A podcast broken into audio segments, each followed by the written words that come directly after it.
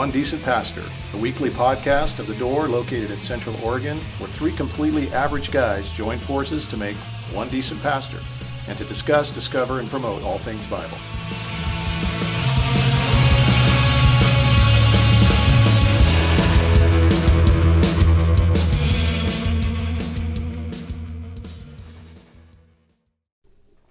Good morning. We're live. Good- Morning. Good morning. How y'all? Live on One Decent Pastor. We still don't have the regular team back yet. It's been a while. Uh, Seems yeah. like we just keep trading places. So But uh, am I irregular? Is that what you're is? irregular, Oh, yeah. okay. You know, we've Did you got say we've got. a regular or irregular? I'm not. I, I- I think either one could.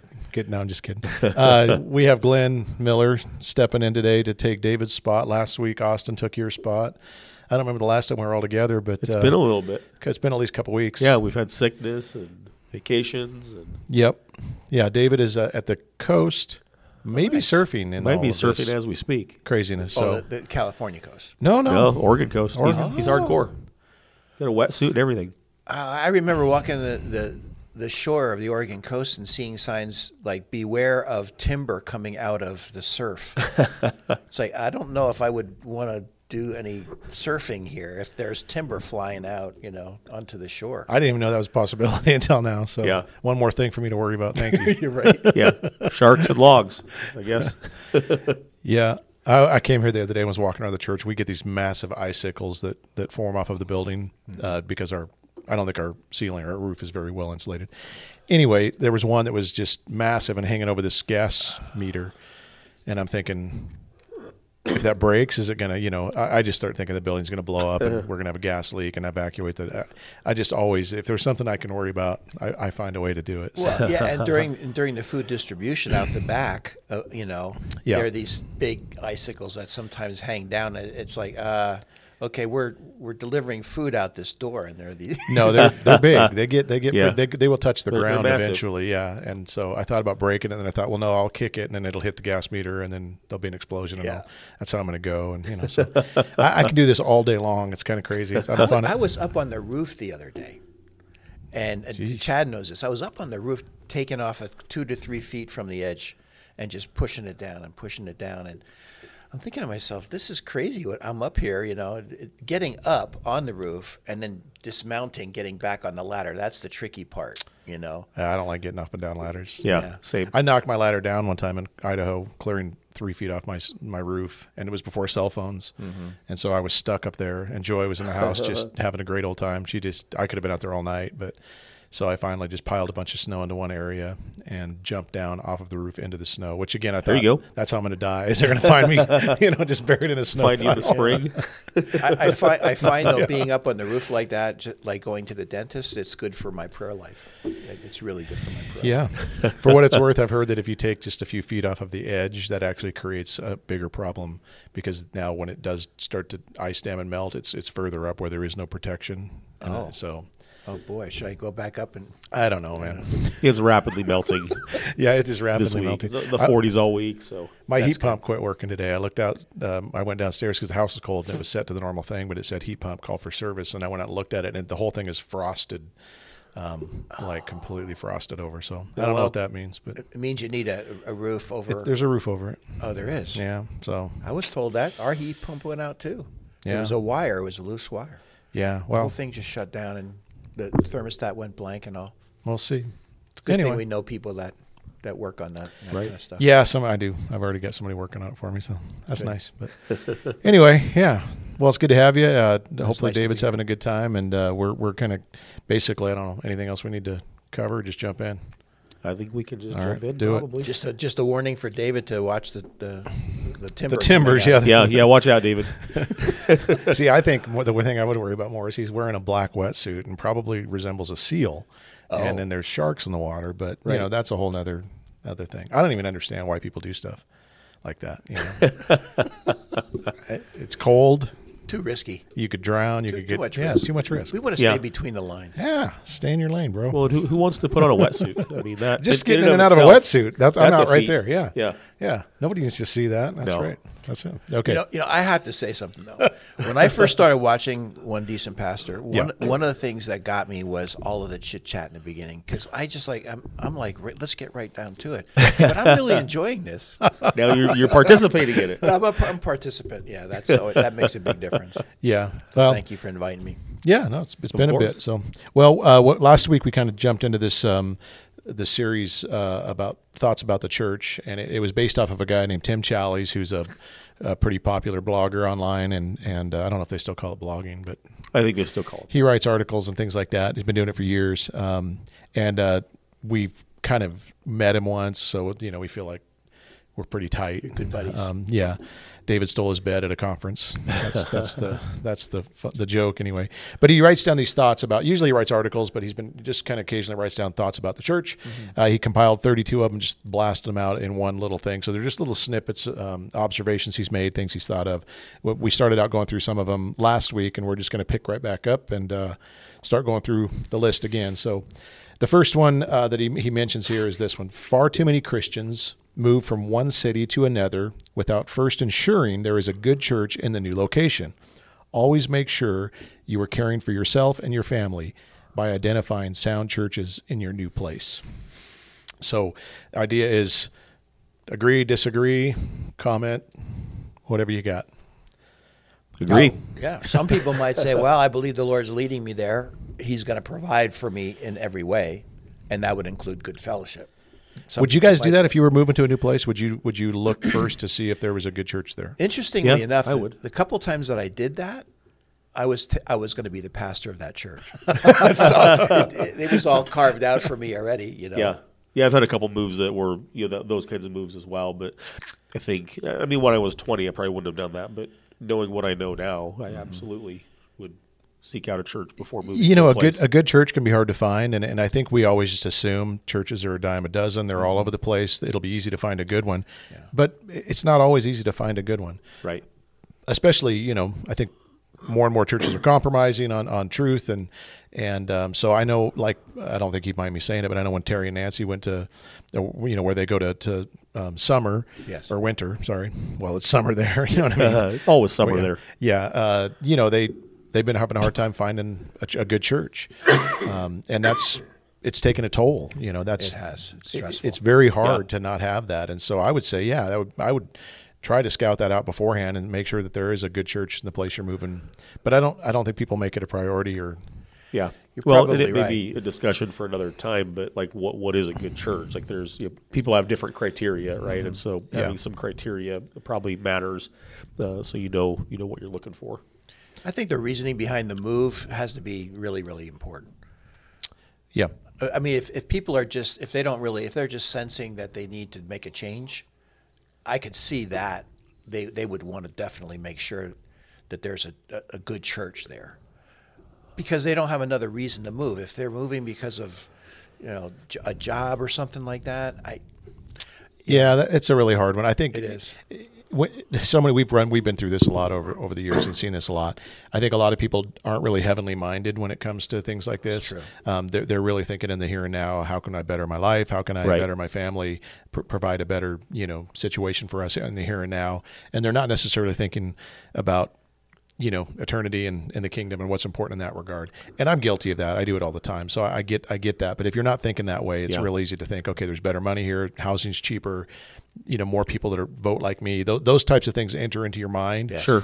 and so i think it's appealing to us that we'll we'll create a, a better circumstance or a better situation and um, Yeah. I Well, I don't think mo- most people probably don't even have a, a sense of you know what what is like like what would you look for in a church? I mean, Exactly. I think people tend to move to a place and they'll go try places out, um, and you know, kind of whatever makes them feel good or wherever they feel like they've made a connection or whatever. Like they're not necessarily thinking about most people probably theology or leadership structure or you know those kinds of things. yeah Or true. small you know. groups, you know, what kind of small group Yeah. ministry they have. body life yeah Yeah. Yeah. yeah no i think if you can find some place that teaches the truth of god's word that holds it in you know holds it as the you know the uh, the, the truth and then teaches it faithfully all of it faithfully um, that there's opportunities for you to serve you know those kinds of things and then the, the leadership has, you know got good accountability and you know there's things like that that are don't just take it for granted. Do a little poking around, and Right. Especially if you're, you know, the the man of your home and you're leading your family spiritually. Um, if you if you go to a place where there's nothing there, uh, that's on you. So Yeah, there are Yeah. different parts of the country. Like if you move to Middle Tennessee, you know the chances are pretty good that you're going to find a good church. But then, what constitutes a good church? Yeah. Right. Is it the preaching? Is it the worship team? it's always the music. It's a, yeah. Yeah. the music's good. The church is good. Glenn, come on. Not really. Like, I think I think of a, a fellow pastor that I know who a few years ago uh, decided he was fed up with Oregon and the liberalness and those kind. Like Right. people weren't like him, and so he moved to the Midwest to start a church in an area where people were like him, so it would be easier to be a pastor. Yep. And I just I always always found that interesting. I- You know the the problem is wherever you go, um, That's where you are. there you there you Yeah, are yeah, exactly. And, and people think that it's you know Yeah. like a they, I think David calls it you know a, a geography change. Right? He has a cooler name for it than that, but like you know you pull a geography or geographical kind of thing where you think that if I go there everything's going to get better and Right. And it's just not the case usually. Sometimes it's worse, and we've seen that happen with a lot of people over the years that have, have told- us they're moving and you know why they're moving, and we try to discourage them and say, let's pray through this, let's you know let's seek the Lord together, and they, mm-hmm. they kind of do their thing, and and I've seen it not end well a lot. Yeah. unfortunately. So, yeah, Yeah. Well, I think at the end of the day that this kind of speaks to, in a very broad sense, you know, people how people value or don't value the church. yep, right? If, if they're not thinking of that as an important criteria in a move, it just says something about you know what they think about the church and their involvement in it. yeah, that's good. Well, this next one, uh, I don't want to even read. It's convicting. few people want to be part of a church that doesn't pray. So very few people want to be part of a church that doesn't pray, but few people want to be or want to attend a prayer meeting. Um, so yeah, everybody wants to be a part of a church that prays a lot, but nobody wants to go to prayer meetings. And then he says, you should ponder this conundrum. it's like, you should mind your own business. should, should we ponder it and move on? Well, i- is that indicative? Is that indicative of, of how compartmentalized we think, or or or um, what we what we're actually? In a sense, that's a that's kind of like hip- hypocrisy in one sense. It is. when you think about it. So, is the problem that they don't have the prayer meeting, um, or is the problem that you know people are hypocr I don't I don't know. That's just a that's a really weird one to me. Well, I think what you have is, is you've got, uh, we all would say we believe in the power of prayer. We believe prayer does things. We believe it's important. Uh, we would say that, but functionally, we don't act like we really believe it.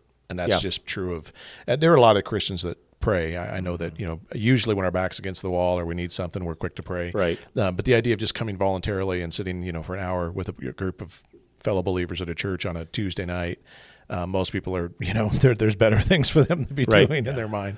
Well, I think know. probably.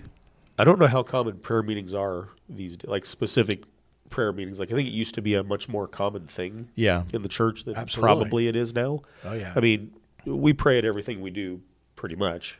But specific prayer meetings, I don't think Yeah. they're quite as common, you know, for better or worse. No, even like you know, the first part of the year to have. I don't know how many people would come, and I think that's why people have maybe stopped having them. You know, it's kind of like uh, you, you throw a party and nobody shows up. It's Yeah. kind of depressing, but but it's it's a great idea. You know, I think of this the the old Spurgeon story where people came to, to visit the church, and it was before the church service started, and he said, "You want to see the engine room?" And they're like, "Sure, we'll you know whatever, we'll go see the engine room." And and he opens the door, and there's just a group of people in there praying, and he said, "This is the engine room of the church. If, Yeah. if this wasn't happening, this place wouldn't run." Yeah.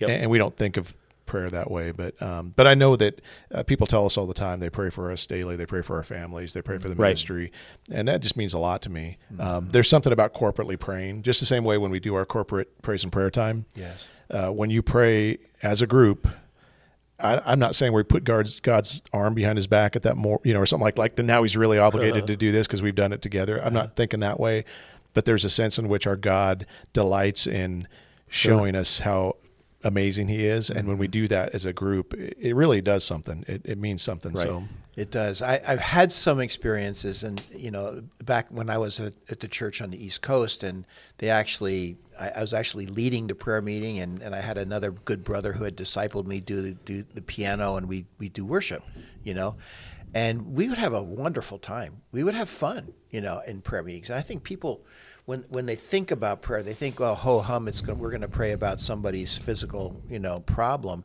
and that's all it's going to be. Yeah. But then it does. It actually um, doesn't allow for a freer expression uh, of the body to have those kinds of prayer times. You know. Yeah, we tend to overcomplicate most things that we do. Discipleship, prayer, those things. I, I've been in groups where you just everybody just kind of like I think they call them popcorn prayers because you just you know pop pop pop. You're just throwing them up as you go.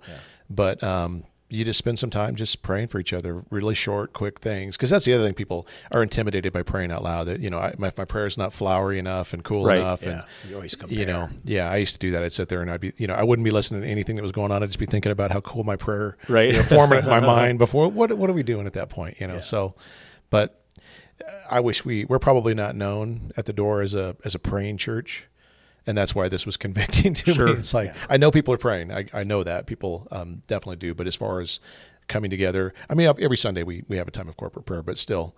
Um, something we could probably ponder. Yeah.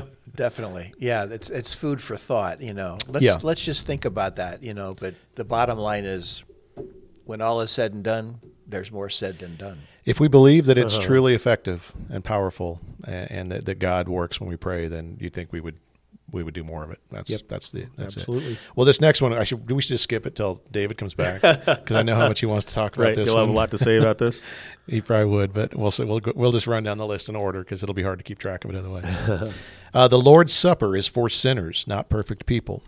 If you come to church deep in a sin that you have no intention of giving up, you would do well to refrain from participating in the Lord's Supper. But if you have sinned through the week and know the sorrow and shame of it, if you are repenting of that sin before the Lord and pleading for his grace, then by all means participate. This means of grace is for you.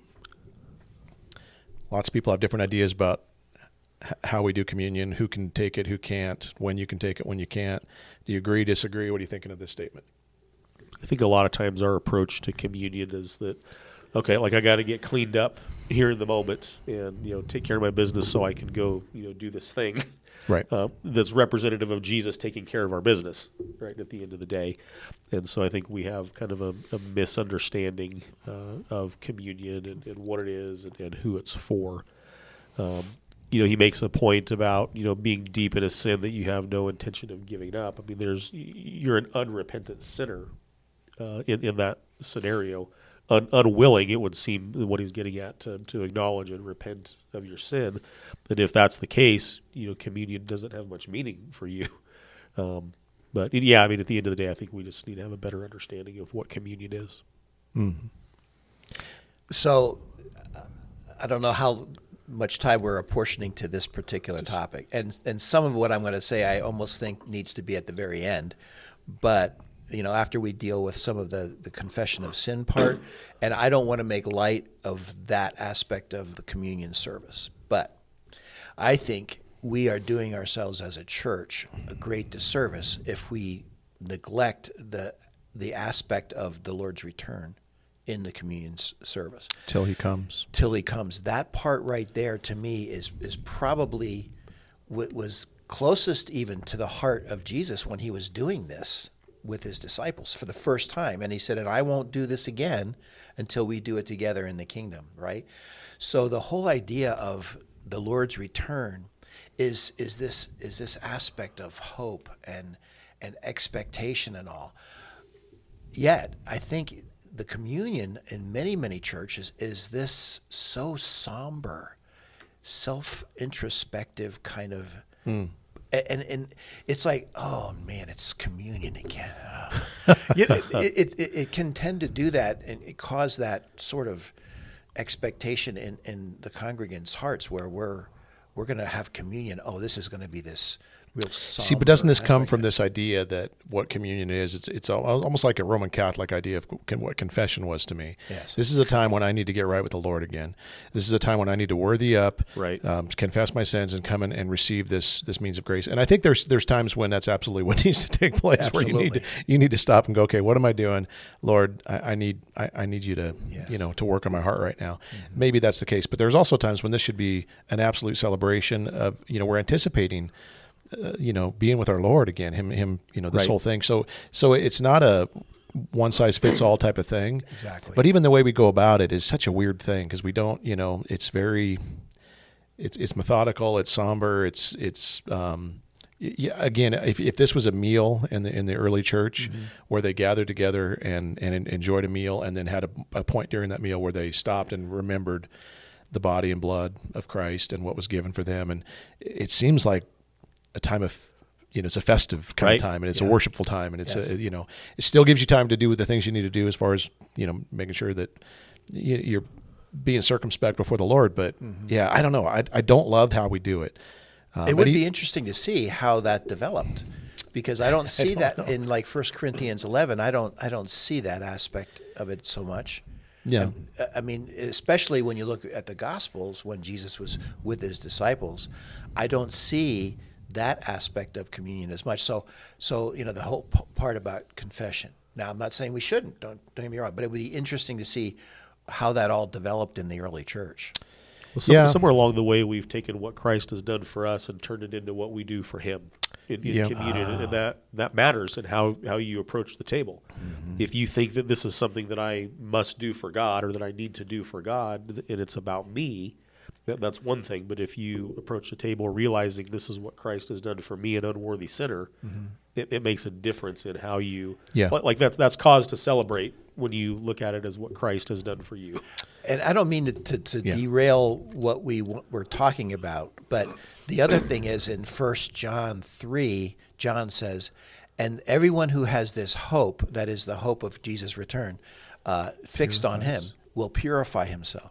So I wonder if the whole idea of fixing our eyes on the return of Christ does more to purify and and, bring to mind, con, you know, the confession of sin part, than than coming to you know, a, cer- a certain thing that happens monthly.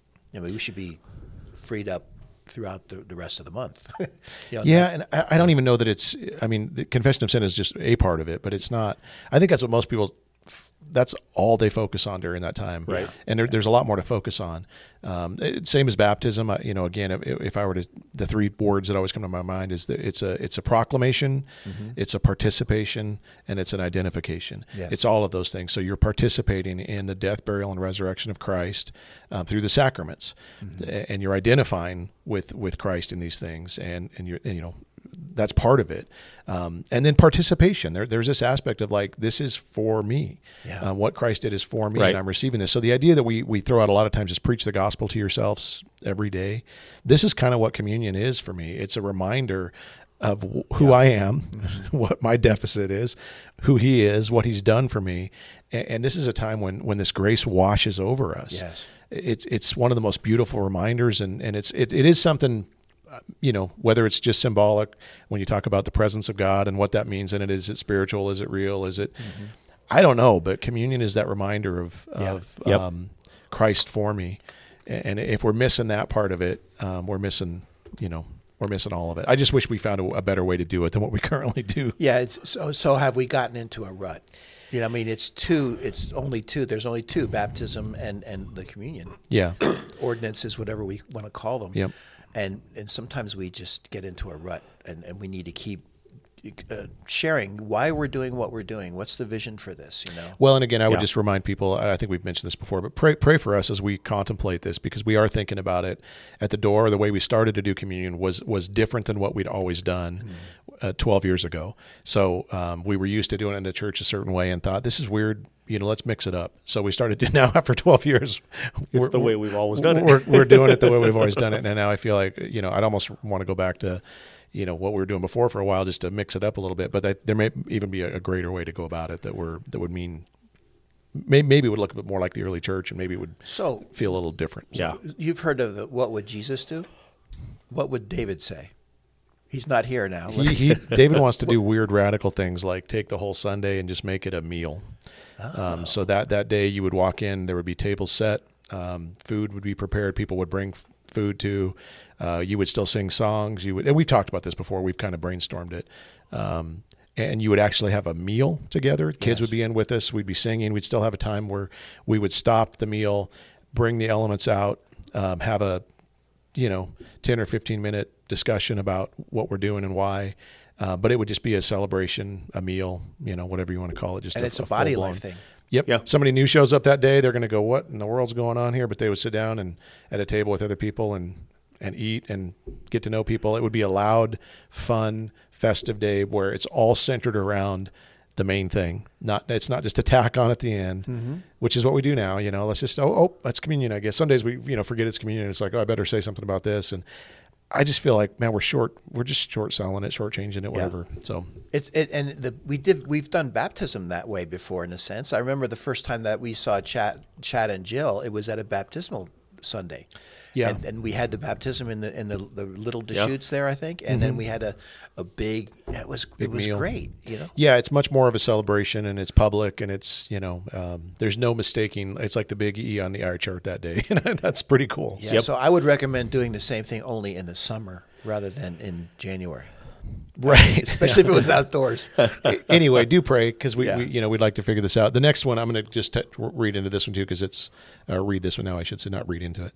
Uh, it's about baptism. It says baptism takes on new dimensions of meaning when you understand it as not only a personal act of obedience for an individual, but as an ordinance that has meaning to everyone in the church. This is a communal right, not a personal one. Uh, that's an interesting thing because I think we Yeah. we individualize Christianity um, quite a bit to a fault, maybe Yes, maybe in the sure. West. I don't know if that's normal other places, but but this is a neat kind of thing to think about. This is not just about you. Yeah. Um, well, it goes back to the same idea of how you approach baptism is like, is it something you do for God or something that He's Communion, done yeah. for you, right? Same, Yeah. same kind of thing, and it matters. the celebratory aspect of it. yeah. Yeah, and you know, you know, people people come up uh, out of the water, and it's like, yeah, you know, the, all the congregations clap, and it's celebration. Everyone is involved in that. yep. Yeah. Oh man, Well, and again, I think when you think about what baptism is, we had the we had a a while back we did a podcast on does baptism save.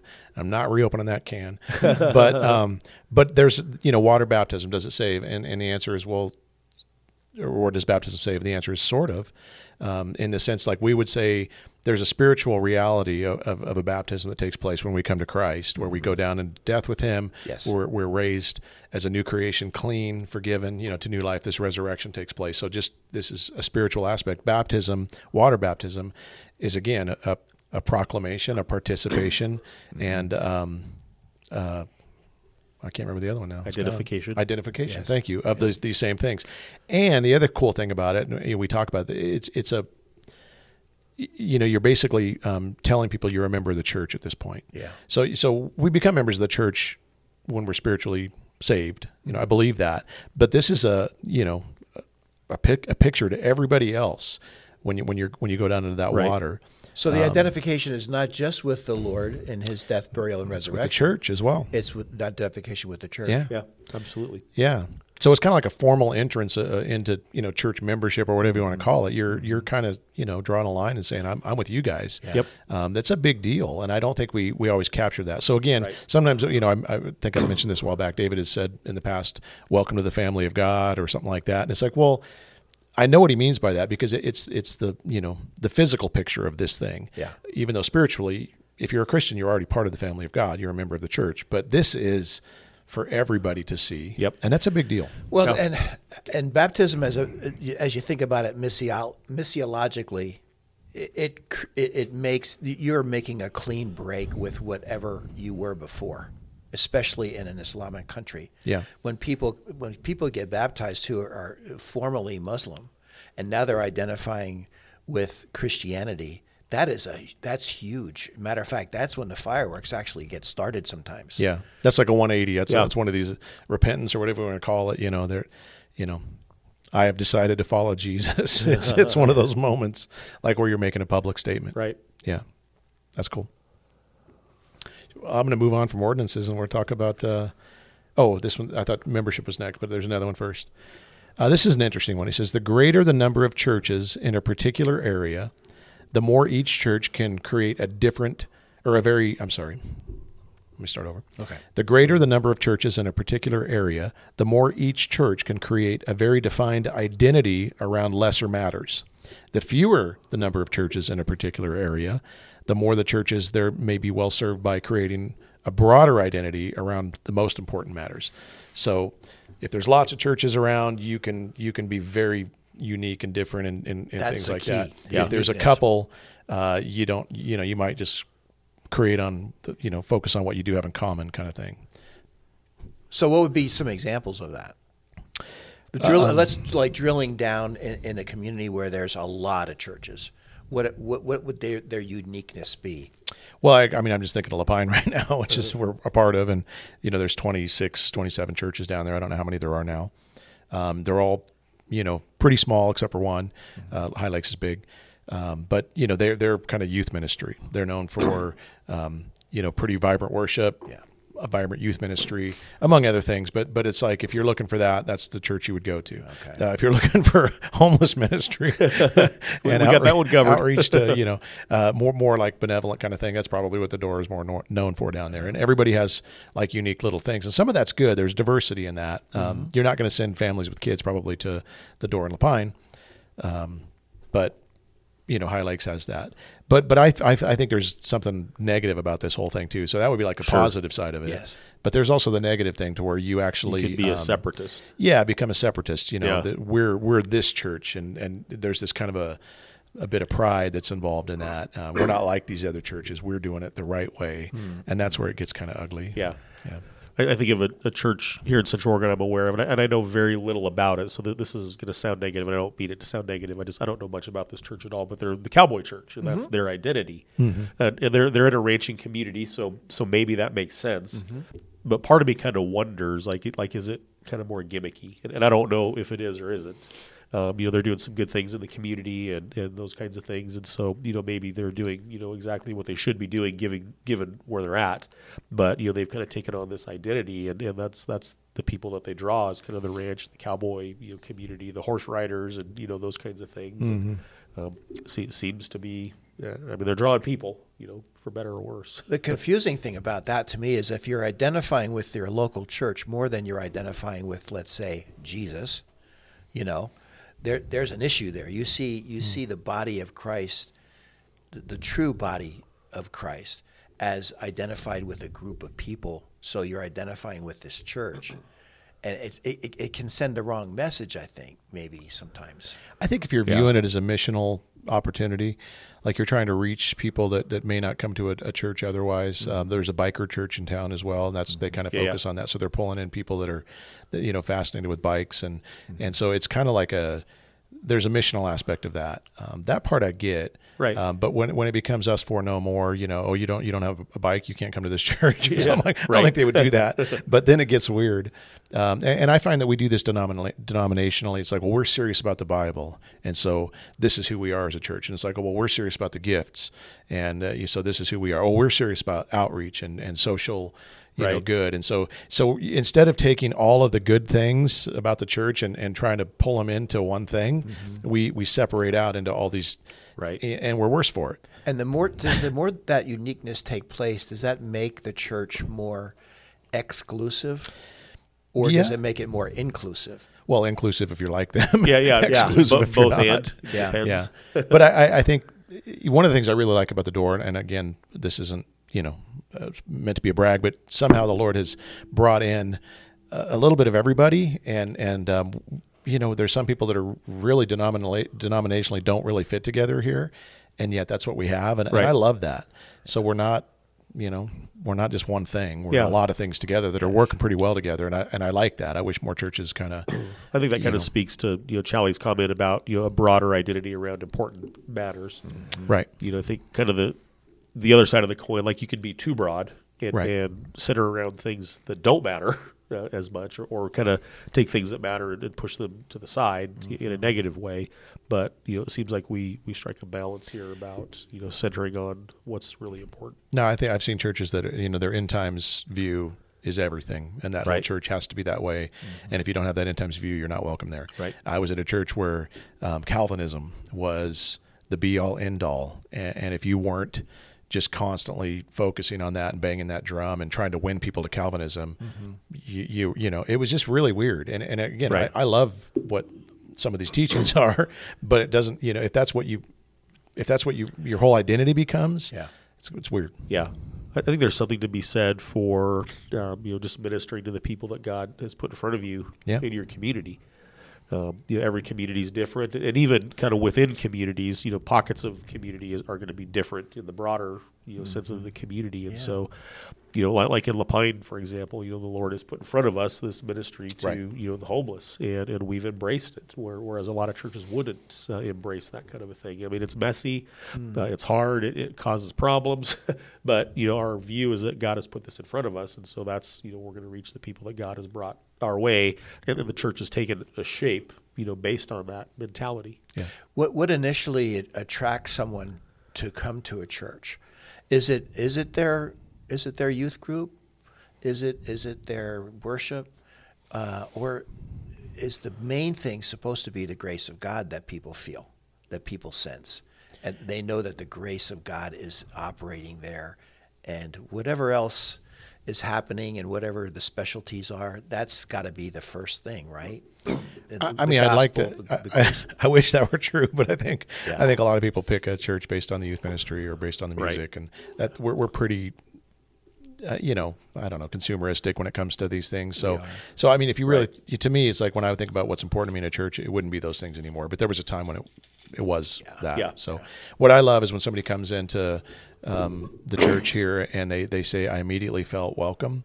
I didn't feel judged." Now, when we preach the word, it does what it does. We're not worried about that. But as Right. far as like the reception they got, the people um, when they walked in, they, they felt like this was they felt somewhat at home. Um, that's always a great thing to hear. Yeah, um, for sure. and I like that. And I think if you major on the minors and, and you make these weird distinctions or you put up these obstacles, so many churches put up crazy obstacles to keep people from even coming through the doors. And then when they even get through the doors, there's more obstacles that you've got to get through. And, and you're really keeping people from coming to Christ at that point. So, Right. you know, I think we need to think think about those a little bit Exactly. and, Yep, and agreed. get them out of the way because, you know, I don't know. And th- th- this can be political stuff. This can be, there's so many things that you can, these obstacles can be so many things. Uh, and we really need to rethink them sometimes. Does does the exclusivity of a church because they've been so unique in, in their ministries, does that cause more division in the church worldwide, or at least in that community? So you say there's 27 or 29 churches in a particular community. Uh, if they're all doing their own thing, um, does that make them? It, does that make the situation more divisive as far as the body of Christ? It can. It seems to. I mean, in, in, I know in La Pine it seems extremely divided. Yeah. Um, but I would also say, and, and again, I don't think any are listening, but I, I don't know how many, you know, gospel centered, Christ centered churches there are there. I know there are some, um, but I, I- you know, if you've got a church that's teaching prosperity gospel or teaching, you know, uh, word faith stuff, or te- I, I wouldn't send anybody there. So I think Right. sometimes division needs to be created, and it's a good thing. Yes. Um, unity without truth is is garbage. I mean, we don't, Right. we don't want that. Got to have truth in there somewhere. So, um, you know, the truth is, there's a lot of bad churches out there, unfortunately, that are teaching harmful things, and that aren't really teaching the gospel. So, Yeah, because you know we, we've we went to Bible college in Columbia, South Carolina, and in at Columbia, South Carolina, you had churches all over. I mean, that was the Bible Belt. Mm-hmm. You know, and we lived in Missouri. That was the Bible Belt, and so the more churches are in that community, you would think that there'd be more of a sense of we want to work together. You know, we're we're doing a, a, a joint Easter, you know, kind of service or something like that. And then what happens? Is is there is there? Well, I'm not going to. You know, there's a di- sometimes there's more division. Right. well, it happens to us all the time here. So there's a Bend ministerial group that they're they're always doing these things where they try to get all the churches to come together and find this common ground and unity. Yeah. Um, but you look at the speaker they bring in, you look at the songs they're going to be singing, you look at the theology that's going to be taught, and it's like I, I- I don't want to partner with that. Yep. Um, and that's the hard part, you know. So where where where we can find unity and truth, to, um, you know, we want to network with those churches, and, and we try to we really try to do that. Uh, e- even when it's stuff that's there's some things that we can just agree to disagree on and still find a way to work together. Right. Yeah. And I think the church needs to, to be better about that. Yes. But there are times when straight up Now, just have to, not on my draw a line. watch. Yeah, not today. it's not. Yeah. so yeah, that's that's tricky. Yep. One more, and we'll get through the first page. So we'll see. Wow. Uh, this one's another one I don't like. You guys might. Church membership matters. It is a great privilege and a great responsibility of the Christian to be formally connected to a particular local church. and, and I do mostly like that one. But hearty amen to that. I know you had Pastor Jeff here talking about this. I remember watching the show live. when Yeah. you- When, the show, the, the podcast. Uh, so there are, I, you know, what would Jeff say to this? I don't- WWJD. I don't know I- by opening up, you know. But as far as membership, what constitutes a member? You know, Well, that's the hard part, and I think that's where I get, um, you know, worked up a little bit. Is is church membership is what what we've done with it as a church today. I don't think is necessarily what was going on in the early church. Now we've made it this very formal sign on the dotted line, um, agree to be to cover us legally from anything Right. that might go wrong, kind of thing, and, and and we're almost like we're removing I don't know, faith and, and, and, and then members are, you know, seen as this, this upper tier kind of thing Yeah. and, and not, I don't know. I kind of kidded around about Yeah. it when when the, the church directory came out. The Mm-hmm. members would be in color and the non-members were black and white. Exactly. Yeah. so there is this distinction. Yeah. Right. No, but when you think about what, what a member of the church really is, um, somebody who's a Christian is a universally or a member of the universal church, period. Yes. Um, you are part of the family of God. You Yep. are adopted into this family. That's you're a member of it. Um, that's just you know something I think we all agree on. So there is church membership. Should that person then be accountable to a local church? Absolutely, We- Yep, I agree sure. with that 100. percent You should you should be part of a, a functioning member of a church, accountable to you know elders, accountable to other people in the church, serving them, all of those things, using your gifts. This is clear from the scriptures. But this whole idea of um, we make them sign on a line and then we know they're the real deal. I, I just I don't know that it really. I, I don't think it clarifies as much as we think it does. Sure. And now they're acceptable. You know. But- or but- even but that the now they're really gonna, now they're really going to be you know now they're really going to be serious about this thing and it's like i don't i've never seen that you know you've got christians that are committed to the church and are serious Uh-huh. and you've got christians that aren't and i don't know what a, signing a piece of paper does Right. It i don't know that it makes that much of a bearing on that. difference Yeah, it's what's interesting is is a lot of times membership comes with strings attached, A- and and that's part of the problem. You know, like okay, so back when I, I went to a church back east, we couldn't drink if we are going to be you know a part of the church. Right. If we're going to be a member, you cannot drink. Well, some people were saying, well, I don't, I would, I'd like to be a member, but I, I have a glass of wine, you know, with my pasta sometimes, and oh well, I'm sorry, but you can't. Yeah, well then then you're just kind of well, I just don't, you know, don't ask, don't tell kind of thing. Right. So that would be like holiness kind of requirements for membership Yes. but then there's also like the legal ones too so the, there's all kinds of some people really do believe that if you can get them to sign on a line you've agreed to our bylaws you've agreed to our you know what we believe as a church and you- you're basically saying that we can now discipline you Yes. um, if you do something that goes against what god's word says and then you can't sue us Right. and and i get why we do this maybe i, I know that people in those churches would say this is just good stewardship um, but at the end of the day it's We're like kind of missing the heart of the matter, if though. God will build his church and the gates of hell aren't going to prevail against it, I mean, Right. does he kind of have this covered for us already? Do we have to worry Right. about that? And and I never I never did look forward to conflict at all when I was pastoring a church, but uh, by, by and large, the church isn't uh, very biblical about church discipline anyway. You know, so whatever that motivation is to get people to, to sign on the dotted line so that you can discipline them, that's not that didn't work. Yeah. Yeah. You know. I think kind of the heart of maybe what Challies is getting at here is that I think we tend to look at church as, as something in which we participate more so than something to which we belong. Yeah. Right. Right. And, and so, you know, I think the challenge for you know Christians that are listening is like you you belong to the church. You're part of it. It's not just an activity in your life. It is an activity, but it's more than an activity in your life. Something that you're a part of, um, you know, by God's design that is to your benefit. And I think we would do well to consider the church something that we belong to, something that's God's good design for us, uh, something that, um, like I saw a post on Facebook the other day from a friend that something to the effect of, you know, just because I don't go to church doesn't mean I don't believe in God.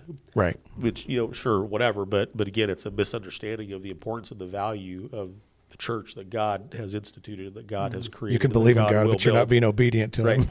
right. So are we sending the wrong messages then when we when we do things like that? You know, when when people don't well, what is the church all about now? You know, because we've kind of put these constraints on on you know not extra biblical things, perhaps. Yeah. you know that we're that we're putting on people, and then they don't know. They, it just sends a Yeah. message that is completely confuses the, the whole issue. Right. I mean, the hard part is that we want we want we need accountability Yes. in our life. Um, if we're if we're adding extra biblical rules, you know, if we're being like Pharisees and saying, well, if you if you're a member here, you can't play cards or go to movies, or uh, now we're getting into a weird area that doesn't even, you know, I- Right. if that's what's happening, I, I would be I wouldn't become a member of that church. But the idea that I agree with the vision of this church, I agree with the direction of this church, I will submit you know, within reason to the to the leadership of this church. Um, you I, I'm on board. You know, I see the way the bus is going, and I'm on, I'm willing to get on it and go Yep. with you guys. You know, some kind of a verbal agreement of that sort is really helpful to us. Uh, we appreciate it, and so I like that aspect of membership. Like we're on mission with you guys. Is kind of the way we phrased in the past Yeah. that's helpful um, because there's a lot of people that are on the sidelines and they're not they're not under anybody's authority. They're certainly not under ours. Uh, they kind of tend to just be cowboys and and you know not I was I don't know why I pointed at you, but you said cowboy church earlier. That's what I, I, do own yeah. a cowboy hat for the record. Ooh, cowboy Chad. anyway, um, all of these things are good for us, and and so I, you know, I, we do believe in in this idea of a commitment to a local church where you're accountable, you're serving, you're loving. You know, you're part of the body, a functioning body part. Because if you're not that, you're a drain on the whole system. To Right, be honest, right. So, uh, that's a problem. If I can just speak to personally from Stacy's and my point of view, we, you know, we've been involved in missions, in a, you know, for for a long time. Uh, It's been on our heart. We went to Columbia Bible College, you know, back in the in the late '80s and '90s. Uh, not throughout the whole decade, but you know, from the 80, the late '80s into the '90s, and uh, so missions was on our heart. So when we started getting involved in, in missions again, I, I thought, man, it would be great to have a sending church. It really would be great. That was deep, deep in my heart. So the expression of the gifts that God had given Stacy and I, and needed to, we, we were looking for a, a sending church so that they could pray for us initially. Yeah. You know, and that's what happened here at the door. So it, it's a combination. It, it, it, it it increases the fellowship, and our fellowship here has been wonderful because we found a niche. We found the local church that we were involved in where we could express our gifts. I think that is huge when you talk about what a church is all about. Sure. Yeah, I see it as, as another means of God's grace. You know, people look at the church as a negative thing, and there's the people have had lots of negative church experiences. I get that, mm-hmm. but the church, His bride, this family, he's he's you know dysfunctional family as it is, Right. Is is, is a it's a grace of God Mm-hmm. in our lives, and and we need to we need to view it that way. Yep. Um, it's the best thing for us. Um, so I you know I cannot imagine not being a part of the local church community, and, Yep, and um, it, it's it's everything. It's so easy for people to get isolated these di- Yeah. these days to feel anxious about life, about what's happening in the world. So we even need that fellowship even more now than we've ever needed. Yeah.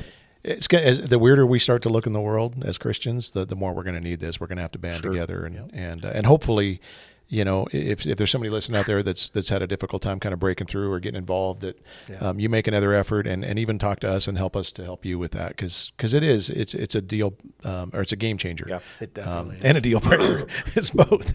You know, Well, not even, even part our is hard. involvement in church comes back to you know is this you know for you or something that God is doing for you? Yeah. and we can approach our involvement in church as, as a consumer like this is just you know for me and for my betterment, for my you know well being. It's about me and my wants and my needs, Mm-hmm. or we can approach it you know more as you know I'm going to contribute to what God has placed in my life. You know, contribute to the fellowship and you know not not just be a consumer but be a contributor. And so you know our kind of our mindset Mm. matters as well. Yeah, I- I mean, the body life is so important. Using our gifts is so important. I know we're getting off the maybe the, the, the topic of the membership aspect of it, but there are a lot of times, and I can say this, and I'm not an act, actively pastoring right now, but I can say that if if you look at the people who are expressing their gifts, right, uh, they are the ones that are more pleased with church. The one, the ones Sure. that the ones that are bottled up because they're not expressing those those gifts, they're the ones that that that can become a little bit more critical about what's going on in a church. So well, it even goes. Right. We we played a video a few, a few weeks back of this guy that was asked to serve in the coffee ministry, and at first he was irritated by it. It's like you know he's he's a lawyer. He doesn't need to be serving coffee in the church, and and, and he said yes though, and then pretty soon he's, he he began as he's serving these people coffee, um, he started to love the people that he was serving, and, and he started to connect with them. And, he, and, he, and then he's like, "We need to get better coffee in here. What's going on?" And Yeah. he he became the, all of a sudden it shifted from just um, the church he goes to to you know my church that I that I attend that belonging Yeah. thing you were talking about. When that happens, it, it changes everything. And so Yep. you know if, if you've never found that place in the church where you belong, where you serve, whatever it is, I would encourage you. You know, and again, it, can be something as simple as serving coffee.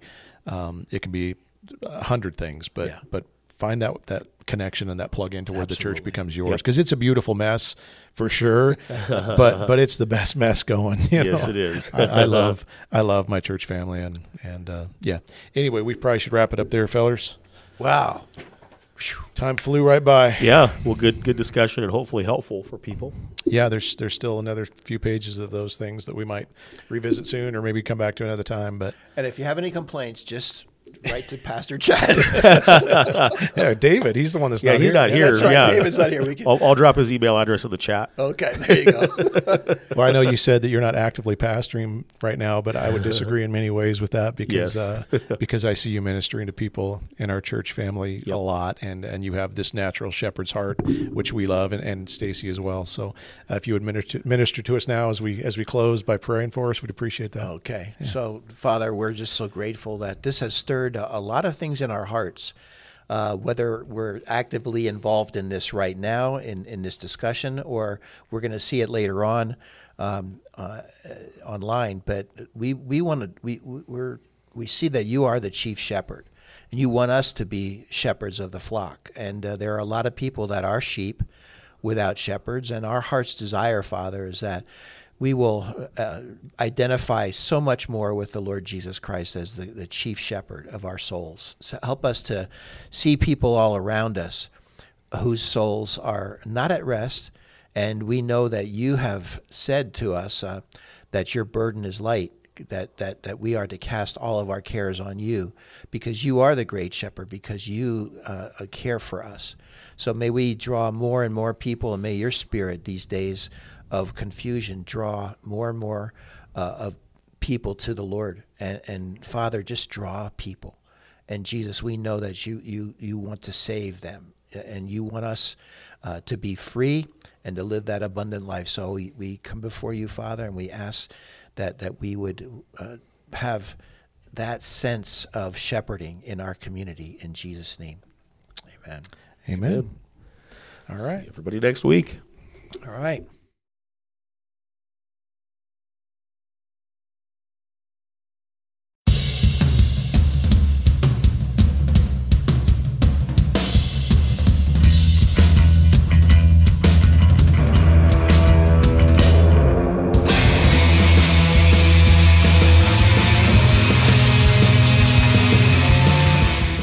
Thanks for tuning in to One Decent Pastor. If you'd like more information about the church, go to our website at thedoor3r.org.